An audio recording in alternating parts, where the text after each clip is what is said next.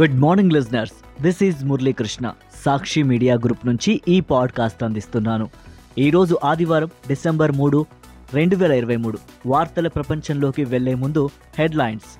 Telangana Madhya Pradesh Rajasthan Chhattisgarh assembly ఎన్నికల ఫలితాలు నేడే.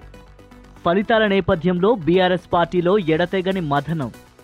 తెలంగాణలో మెజారిటీ వస్తే ప్లాన్ ఏ రాకుంటే ప్లాన్ బి వ్యూహాలతో సిద్ధమైన కాంగ్రెస్ పార్టీ. ఆశించిన ఫలితాలు వస్తాయా లేదా అన్న ఉత్కంఠలో కమలనాథులు. ముంచుకొస్తున్న మిచాంగ్ తుఫాన్.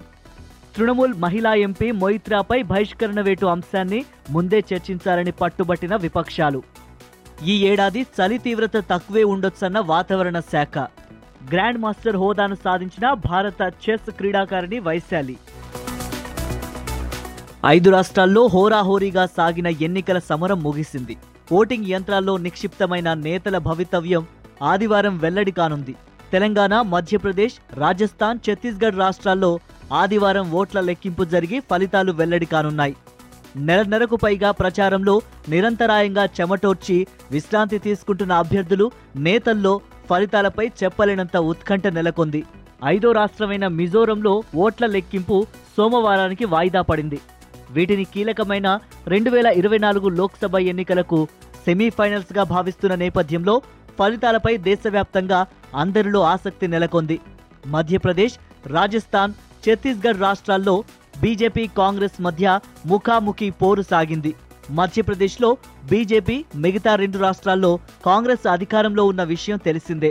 గత మేలో కర్ణాటక అసెంబ్లీ ఎన్నికల్లో అధికార బీజేపీని మట్టి కరిపించిన కాంగ్రెస్ అదే ఊపులో తాజా ఎన్నికల్లో మరిన్ని రాష్ట్రాల్లో పాగా వేస్తానని ఆశాభావంతో ఉంది.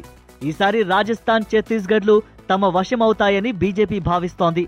ఈసారి మధ్యప్రదేశ్లో బీజేపీకి బాగా మొగ్గుందని రాజస్థాన్లో ఆ పార్టీ ముందంజలో ఉందని గురువారం వెలువడ్డ ఎగ్జిట్ పోల్స్ ఫలితాలు పేర్కొన్నాయి. ఛత్తీస్గఢ్తో పాటు తెలంగాణలో కాంగ్రెస్కే విజయ అవకాశాలున్నట్టు తేల్చాయి. తెలంగాణ రాష్ట్ర శాసనసభ ఎన్నికల ఫలితాలు కొద్ది గంటల్లో వెలువడనుండగా బీఆర్ఎస్ అధినేత ముఖ్యమంత్రి కేసీఆర్ భవిష్యత్తు కార్యాచరణపై దృష్టి సారించారు. ప్రగతి భవన్లో పార్టీ వర్కింగ్ ప్రెసిడెంట్ కేటీఆర్ మంత్రి హరీష్ రావు ఇతర నేతలతో రెండో రోజైన శనివారం ఎడతెగని మంతనాలు జరిపారు. సొంతంగానే మ్యాజిక్ ఫిగర్ను అందుకుంటామని కేసీఆర్ చెప్తున్నారు. ఒకవేళ హంగ్ ఫలితాలు వస్తే అవసరమైతే మిత్రపక్షం ఎంఐఎం సహకారంతో ప్రభుత్వం ఏర్పడుతుందని కేసీఆర్ సంకేతాలు ఇస్తున్నట్టు తెలిసింది. ఫలితాలు వెలువడిన వెంటనే గెలిచిన బీఆర్ఎస్ ఎమ్మెల్యేలంతా హైదరాబాద్కు చేరుకోవాలని ఆదేశించారని తెలిపాయి. ఇక ఓట్ల లెక్కింపు ప్రక్రియను పార్టీ పరంగా సమన్వయం చేసే బాధ్యతను కేటీఆర్ ఆధ్వర్యంలోని వార్ రూమ్కు పార్టీ ఎమ్మెల్యేలు హైదరాబాద్కు చేరుకునేలా చూడాల్సిన బాధ్యతను కేటీఆర్ హరీష్ రావులకు అప్పగించారు. తెలంగాణలో అధికారాన్ని దక్కించుకోవాలన్న కృత నిశ్చయంతో ఉన్న కాంగ్రెస్ హైకమాండ్ తన ఆపరేషన్ను ప్రారంభించింది. మిషన్ తెలంగాణ పేరుతో పలు వ్యూహాలతో సిద్ధమైంది. ఈ బాధ్యతను కర్ణాటక ఉప ముఖ్యమంత్రి ట్రబుల్ షూటర్ డీకే శివకుమార్కు అప్పగించింది. వీరితో శనివారం రాహుల్ గాంధీ వర్చువల్ మీటింగ్ నిర్వహించారు. ఈ భేటీలో రేవంత్ రెడ్డి బట్టి విక్రమార్క ఉత్తమ్ కుమార్ రెడ్డితో పాటు హైదరాబాద్కు వచ్చిన కర్ణాటక మంత్రులు ఏఐసిసి పరిశీలకులు పాల్గొన్నారు. ఫలితాలు వచ్చాక అనుసరించాల్సిన వ్యూహాలపై చర్చించారు.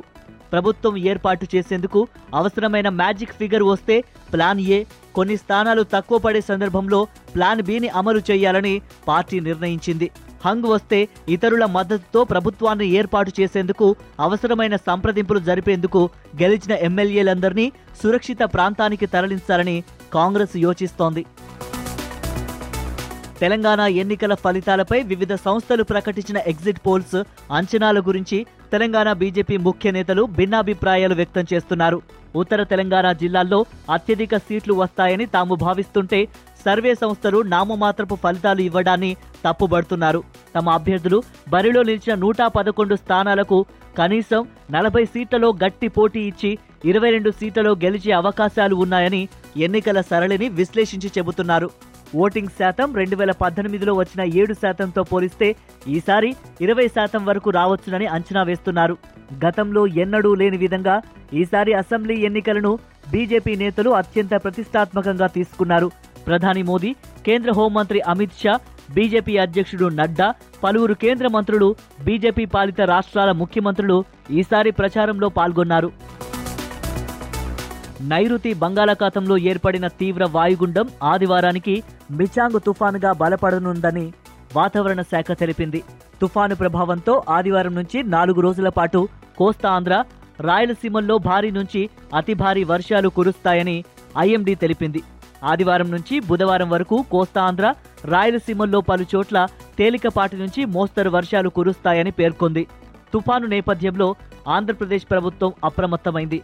విపత్తుల నిర్వహణ సంస్థ కార్యాలయంలో స్టేట్ ఎమర్జెన్సీ కంట్రోల్ రూమ్ తుఫాను ప్రభావిత జిల్లా కలెక్టరేట్లు రెవెన్యూ డివిజన్ కేంద్రాల్లోనూ కంట్రోల్ రూములు ఏర్పాటు చేశారు. తుఫాను ధాటికి శ్రీ పొట్టి శ్రీరాములు నెల్లూరు జిల్లాలో సముద్ర తీరం అల్లకల్లోలంగా మారింది. చాలా చోట్ల దాదాపు యాభై మీటర్ల మేర సముద్రం ముందుకొచ్చింది. నగదుకు ప్రశ్నలు ఉదంతంలో తృణమూల్ కాంగ్రెస్ మహిళా ఎంపీ మహువా మోయిత్రాను లోక్సభ నుంచి బహిష్కరించాలంటూ ఎథిక్స్ కమిటీ చేసిన సిఫారసులు అఖిలపక్ష భేటీలో వేడి పుట్టించాయి. ఆ సిఫారసులపై లోక్సభలో తుది నిర్ణయం తీసుకునే లోపే పార్లమెంటులో వాటిపై చర్చ జరగాలని శనివారం ఢిల్లీలో అఖిలపక్ష భేటీలో విపక్షాలు పట్టుబట్టాయి. సోమవారం నుంచి పార్లమెంటు శీతాకాల సమావేశాలు ప్రారంభం కానున్న నేపథ్యంలో ఏర్పాటు చేసిన అఖిలపక్ష భేటీ వాడివేడిగా జరిగింది. బహిష్కరణపై తుది నిర్ణయం తీసుకునే ముందు నివేదికపై చర్చ చేపట్టాలని టీఎంసీ నేతలు డిమాండ్ చేశారు.